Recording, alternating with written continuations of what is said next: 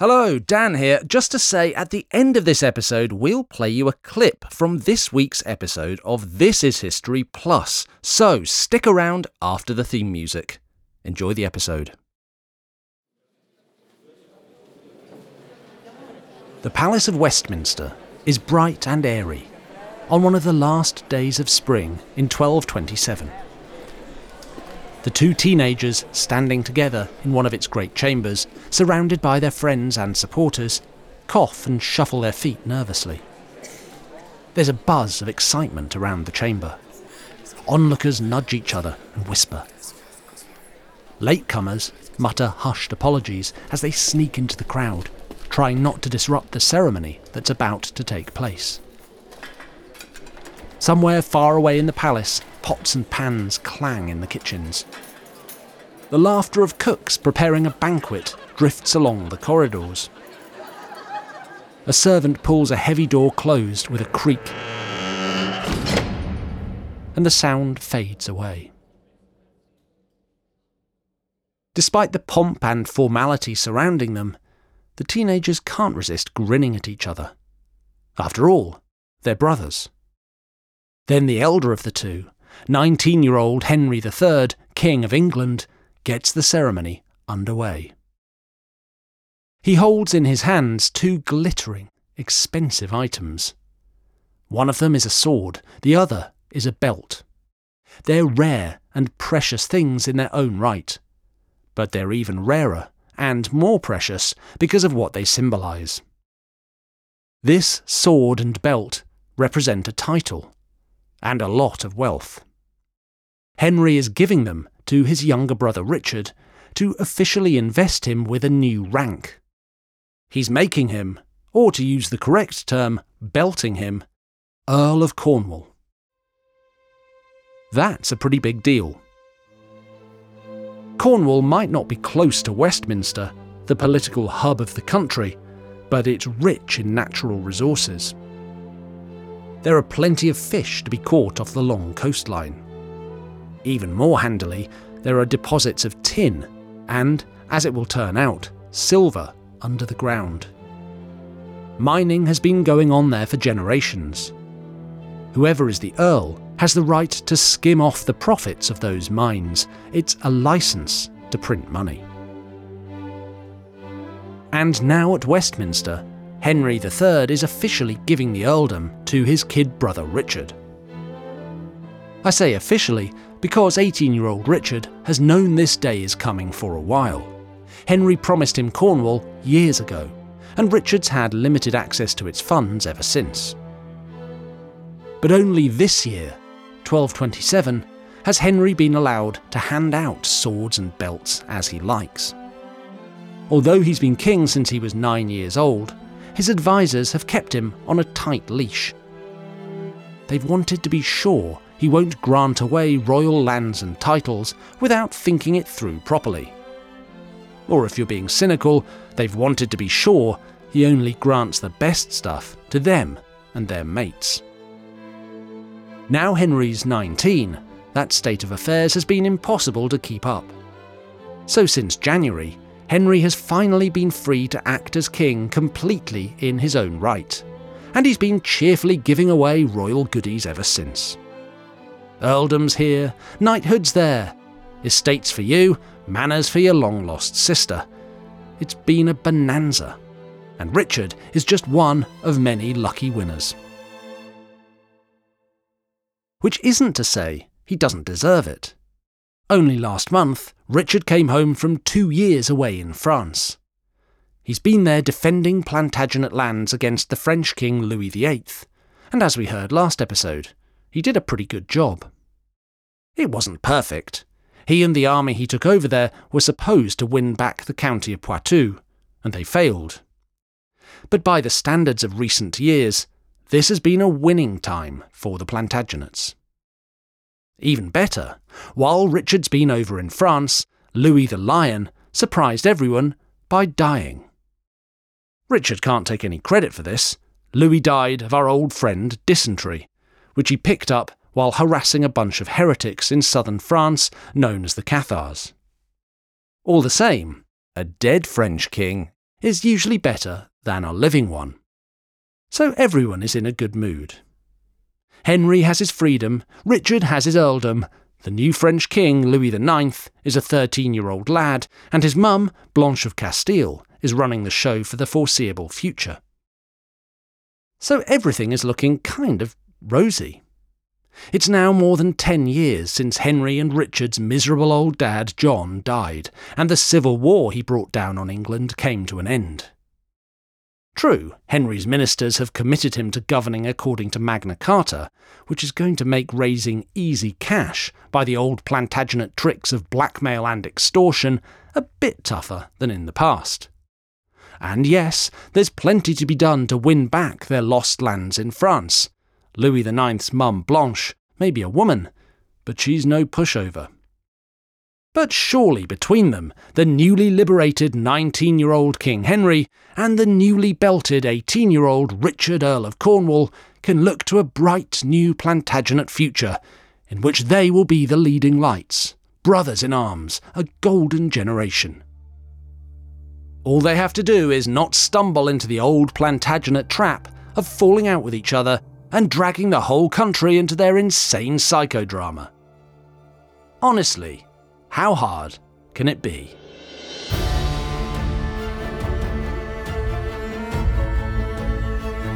I'm Dan Jones, and from Sony Music Entertainment, this is History. Season four of A Dynasty to Die For.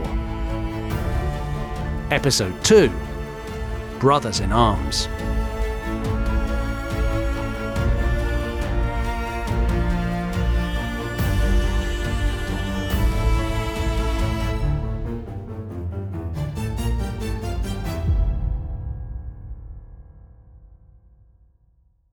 When Henry the third chose his royal advisors, he ended up with some very untrustworthy power grabbers, which led to poor management decisions, rebellions, and at least one person in prison. Why didn't he use Indeed? Well, Indeed wasn't around back then, but it is today. Indeed is the ultimate hiring platform with over three hundred fifty million global monthly visitors, according to Indeed data, and matching technology that helps you find quality candidates fast. Use Indeed for scheduling, screening and messaging so you can connect with candidates faster. When I was hiring, I didn't use Indeed either, and the process was very slow and stressful, so I wish I had. Join more than three point five million businesses worldwide that use Indeed to hire great talent fast. And listeners of this show will get a one hundred pounds sponsored job credit to get your jobs more visibility at Indeed.com slash dynasty. Indeed.com slash dynasty. Terms and conditions apply. Need to hire? You need Indeed. Have you ever had a boss, a colleague, or maybe a family member who just can't seem to make up their mind? I'm not talking about dithering like, shall I have the steak and chips for dinner? Or maybe the coq au vin? No, I'll have the soup. I mean the sort of person who changes their opinion depending on the last person they spoke to, who'll sit and merrily repeat the last hot take they've read online without seeming to realise they're saying exactly the opposite of the last but one hot take they read online. Or if they're in the office, you'll come out of a meeting with them thinking they've made a decision based on your carefully reasoned advice, and then two hours later, you find out they've reversed it, based on the carefully reasoned advice of Greg from the second floor. It can be pretty annoying. But if your boss is the King of England, and lord of what remains of the Plantagenet Empire, it can be worse than annoying. That sort of tendency in a king can start fights, or even wars. But that, in a nutshell, is Henry the third's personality type. And from twelve twenty-seven onwards, it will cause big issues for all of those around him, not least his little brother Richard, the new Earl of Cornwall. In the eight years that Henry has been growing up as a king with training wheels on, he's been under the influence of a succession of loudest voices in the room, who've steered him in the direction they think he needs to go. There was our old pal William Marshal, Earl of Pembroke, who saved Henry's bacon at the end of John's reign and died, warning him not to be a tyrant like his dad. There were a couple of papal representatives, or legates, called Guala and Pandulf, who've drilled into Henry just how much he owes their boss, the Pope, for approving him as a king. But for the last five years, one man has been virtually attached to Henry at the hip. It's one of John's old ministers, called Hubert de Burr, and Henry thinks the world of him. Hubert is in his mid-fifties. He's pious, brave, and clever. What's more, he's done it all. If you've been to Tenerife, Hubert's been to Elevenerife. Hubert was in the thick of things during John's hopeless wars with Philip Augustus. He advised John to grant Magna Carta, stayed loyal afterwards, and was in command of the defence of Dover Castle and the sea battle at Sandwich that effectively ended the war. He was also the one guarding Arthur of Brittany when John did away with him in twelve oh three. That's a mixed record, to say the least. But there's no denying that Hubert's been around the block, and he has a sort of hypnotic power over Henry, which just so happens to mean that he gets constantly showered with riches and titles. Even before Richard gets the earldom of Cornwall, Hubert's got the earldom of Kent. He has a special licence to ignore sheriffs on his own lands, which amounts, more or less, to immunity from the law. He arranges bumper handouts to all his friends at court. He even manages to get royal permission to marry the King of Scotland's sister. This blatant favouritism gets quite a lot of people's backs up. But as long as Hubert has Henry's ear, there's not much they can do about it. Or there isn't, until Richard comes back from France.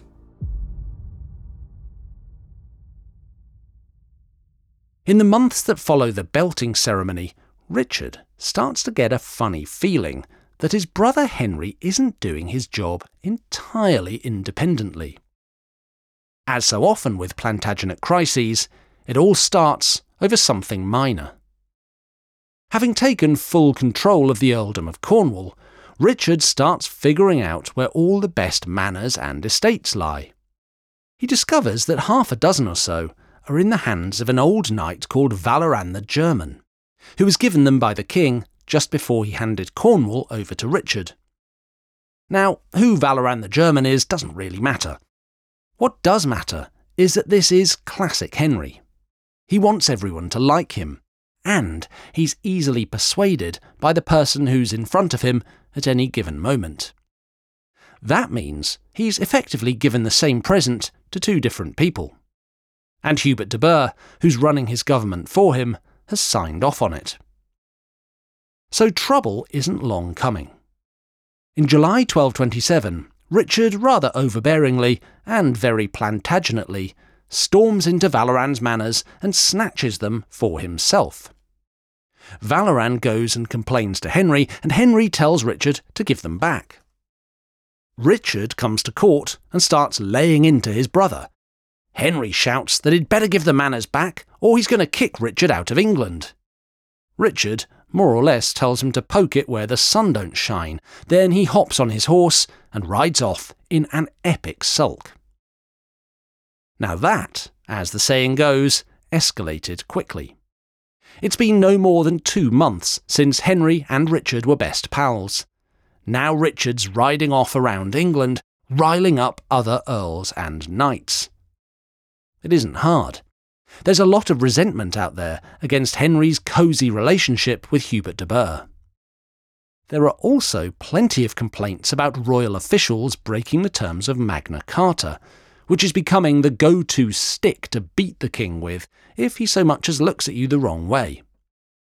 But Richard finds his closest ally in none other than William Marshal. No, not that Marshal, who firstly is as loyal as they come, but more importantly, has been dead for several years. It's his eldest son, William Marshall the Younger. This junior Marshal has so far been kept sweet by Hubert. What's more, he's married to Henry and Richard's sister, Eleanor. He ought to be an arch-loyalist, like his dad. But clearly he's fed up with just how much influence Hubert has over the king. or perhaps he sees this as a good opportunity to wrangle some riches of his own out of the pliable Henry. Either way, at the end of July, Richard, Marshal Junior, and a whole host of other powerful barons gather a small army together at Stamford, one of the most famous meeting grounds of the rebel barons who made war on King John in twelve fifteen and twelve sixteen. With swords in their hands, they demand justice for Richard in Cornwall. They curse the name of Hubert de Burr. They start crying, "Reform!" and similar highly triggering Plantagenet red flag phrases. In response, Hubert raises an army and demands the fed-up barons meet him at Northampton to see who's boss. It's incredible just how fast everything has gone wrong. Henry was so different from his dad and the other Plantagenet hotheads, and tried to keep everyone happy. And yet, look where we are. Now, in almost the blink of an eye, England has slipped from brotherly love towards another Plantagenet civil war.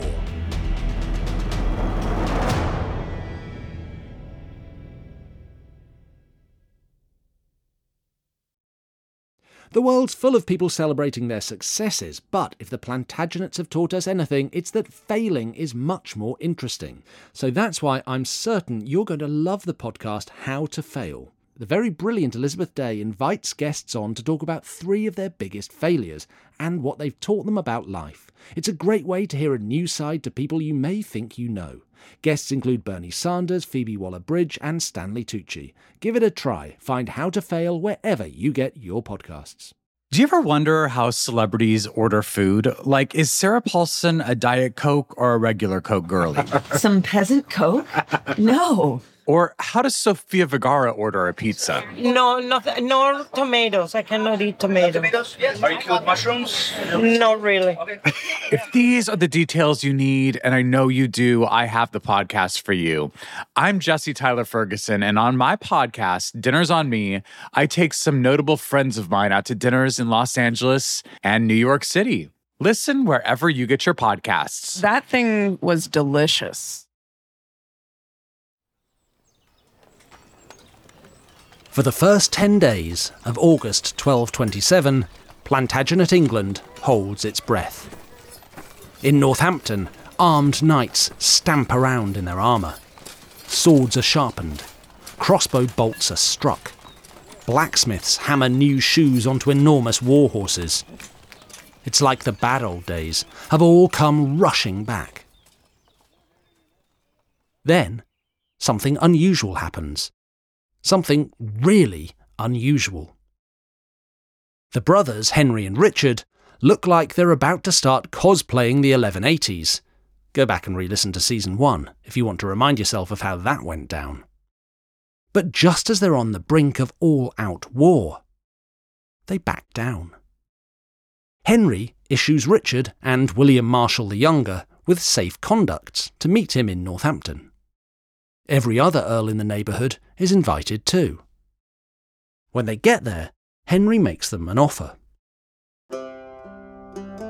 If they want to appoint representatives to spell out how Magna Carta is being ignored, they're welcome to do it. He'll look into complaints about royal forests too. Henry hands out some lands and some fancy financial promises. He even gives his sister Eleanor, William Marshal's wife, a fat deer for her pantry. This is almost literally pork barrel politics. Richard gets some soothing words, and Henry hands him some juicy lands that used to belong to their mum, Isabella, who's now off living across the channel with her new husband and their family. Richard shrugs and accepts, and just like that, all the sting is taken out of the rebellion. You've got to say, it's hard to see a Richard the Lionheart or King John smoothing over a potential rebellion that tamely. Richard the Lionheart would have hunted down every single rebel with extreme prejudice. John would have smiled and listened to their complaints, then stabbed them in the back and murdered their wives and children for good measure. But Henry, under the influence of Hubert de Burr, has agreed with all the rebels' complaints and then effectively paid them to chill out. As one chronicler puts it, the mouths of the rebels have been stuffed up with gifts. In a way, it's impressively smooth, but at the same time, it's not exactly sustainable, and it points to a big problem with Henry's kingship that's going to get worse as the reign goes on. He's a soft touch, he doesn't like confrontation, and he's generous to a fault. Which might sound like traits you want in a king, especially after the Plantagenet joyride the country's been on so far. But as we're going to see, they're really not. He's not exactly dislikable, but it's not easy to admire him. As for Richard of Cornwall, well, he's no saint either. There's no doubt he's a more typical Plantagenet than his older brother. He's hot-headed, like his namesake, quick on the draw and out for himself. Those qualities are going to take him a long way in life, but there'll be plenty of casualties lying by the roadside. For now, though, it's crisis averted, and everyone muddles along for the next few years. Hubert de Burr stays glued to Henry's side, getting richer and more powerful by the day. In twelve twenty-eight, Henry makes him justiciar, that's basically prime minister, for life. In the same year, Hubert's nephew miraculously becomes justiciar of Ireland. And to keep Richard sweet, he keeps getting showered with nice plum territories as well, and this time they haven't been given to anyone else first. In fact, everyone's so chummy that in twelve twenty-nine and twelve thirty, Henry, Hubert and Richard all team up and go off to have another stab at fighting the French in Poitou. This doesn't go well. In fact, the whole thing is a total fiasco. They come back with nothing to show for it but bruised egos. One chronicler writes that Henry lost many of his men, spent a great deal of money, and recovered little or nothing of his lands. Yet strangely, or not, no one other than snarky chroniclers seems to have the heart to blame Henry, who's earning his reputation for being, basically, a bit of a simpleton. The person everyone should be blaming is Hubert. He's the experienced military man who should have kept the train on the rails. But he proves time and time again to be Teflon. Nothing will stick to him, mainly because every time he's in the spotlight, he wriggles, greases palms, and dazzles his way out of trouble. So while their adventure together ends in defeat, no one catches too much flack. In fact, it's not a battle that sends everything spiralling. It's a wedding. In twelve thirty-one, shortly after returning from France, Richard marries into the Marshall family, getting hitched to William Marshall Junior's sister, Isabella. This is a big threat to Hubert, because the Marshals are an immensely powerful family now, and by signing Richard up, they present a clear and present danger to his dominance, no matter how starry-eyed Henry remains about him. When Richard and Isabella have a son in twelve thirty-two, and name him John, of all things, relations between the brothers are positively frosty. With Henry's okay, Hubert de Burr moves in and confiscates some of Richard's key territories in the Welsh borders to try and dilute his power. Richard shapes like he's going to repeat his nonsense of twelve twenty-seven and raise an army with his Marshal family to rebel against the king and Hubert. But once again, what looks like it's going to be an epic crisis sputters out. Henry pacifies Richard, who shows his heart isn't so much in doing the right thing as it is in squeezing the most out of any situation for himself. Richard allows himself to be bought off. William Marshall Junior dies suddenly, perhaps even a little suspiciously, more on that in this week's subscriber episode, and, in any case, the crisis is averted. And so a pattern seems to have been set. Richard will periodically make trouble for his brother, and then back down, in exchange for a fat fee. It's all a bit grubby, but it's also a world away from the great upheavals of their dad's reign. Or so things seem for a while. But then, just as Plantagenet politics seemed to have settled into a recognisable cycle, a whole new set of family members arrive on the scene to throw things out of whack.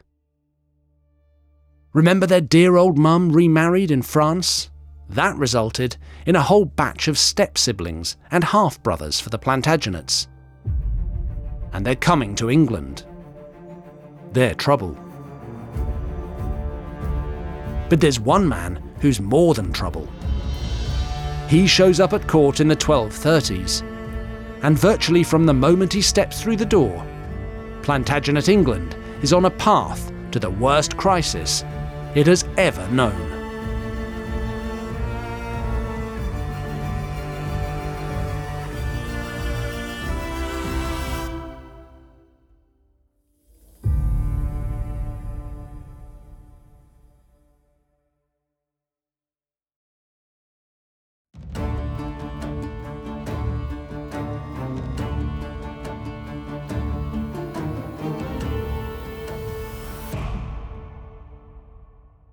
I want to talk to you about dead French kings. You've gone all serious. Yeah, this is a serious topic because okay. You mentioned in episode one, Philip died. I have killed off some French kings like with Pretty a sentence quick or two. Succession, yeah. yeah. Philip died. He was a major antagonist throughout the series. And now Louis the Lion's gone too. What happened? What's going on in France? Well, I'm sorry about this quickfire killing of French kings. Let's take them in order. Well, look, Philip Augustus has been around forever. I mean, mm. Philip Augustus was around in season one. Yeah. You remember him fifteen years old, sitting under a tree going, one day I think I'll make France really great. He did it. He did it. He did it. I mean, Philip Augustus will go, he dies in uh, on the fourteenth of July, twelve twenty-three. And he goes down in history as one of the great, I mean, that's why he gets the name Augustus for a reason. I mean, he is one of the great medieval French kings. His goal, stated when he's sitting under that tree as a teenager, is to take France back from a sort of a, a piddly little sort of notional kingdom in which really the, the French king's authority doesn't extend far outside Paris to France. Mm.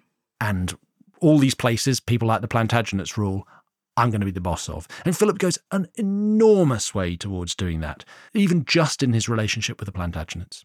By the time he dies in twelve twenty-three, he's taken back Normandy, he's taken back Anjou, Maine, Touraine, he, he's extended French uh, dominance uh, to an extent in the northwest.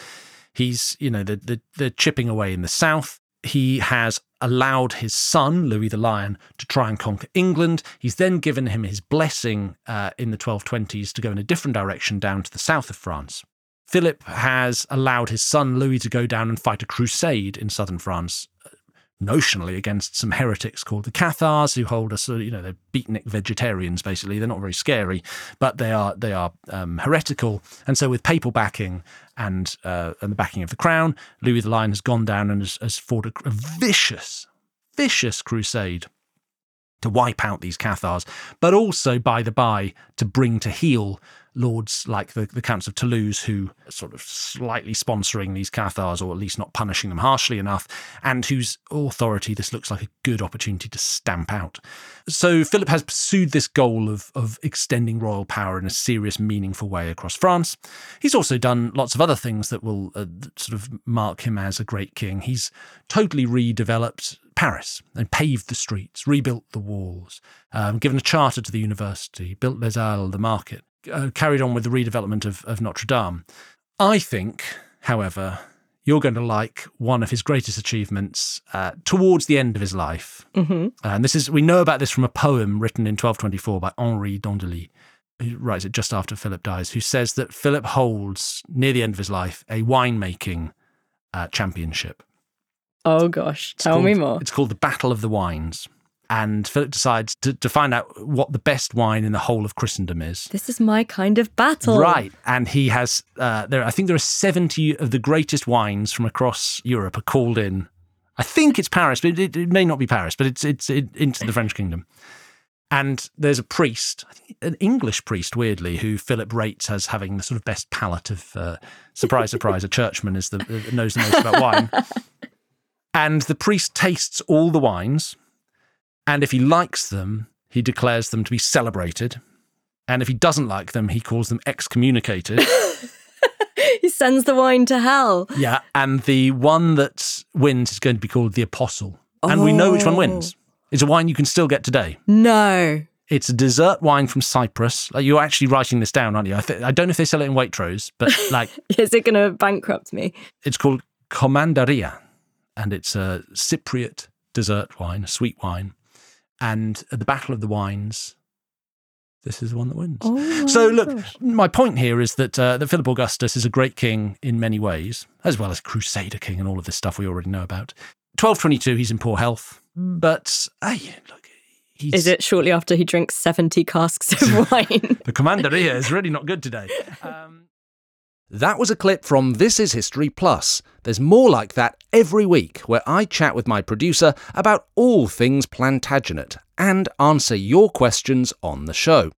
To listen to more like that, you can start a free trial by going to this is history pod dot com, or if you're on Apple Podcasts, click Try Free at the top of the page. And a reminder, you'll also get access to next week's episode early. It's already waiting.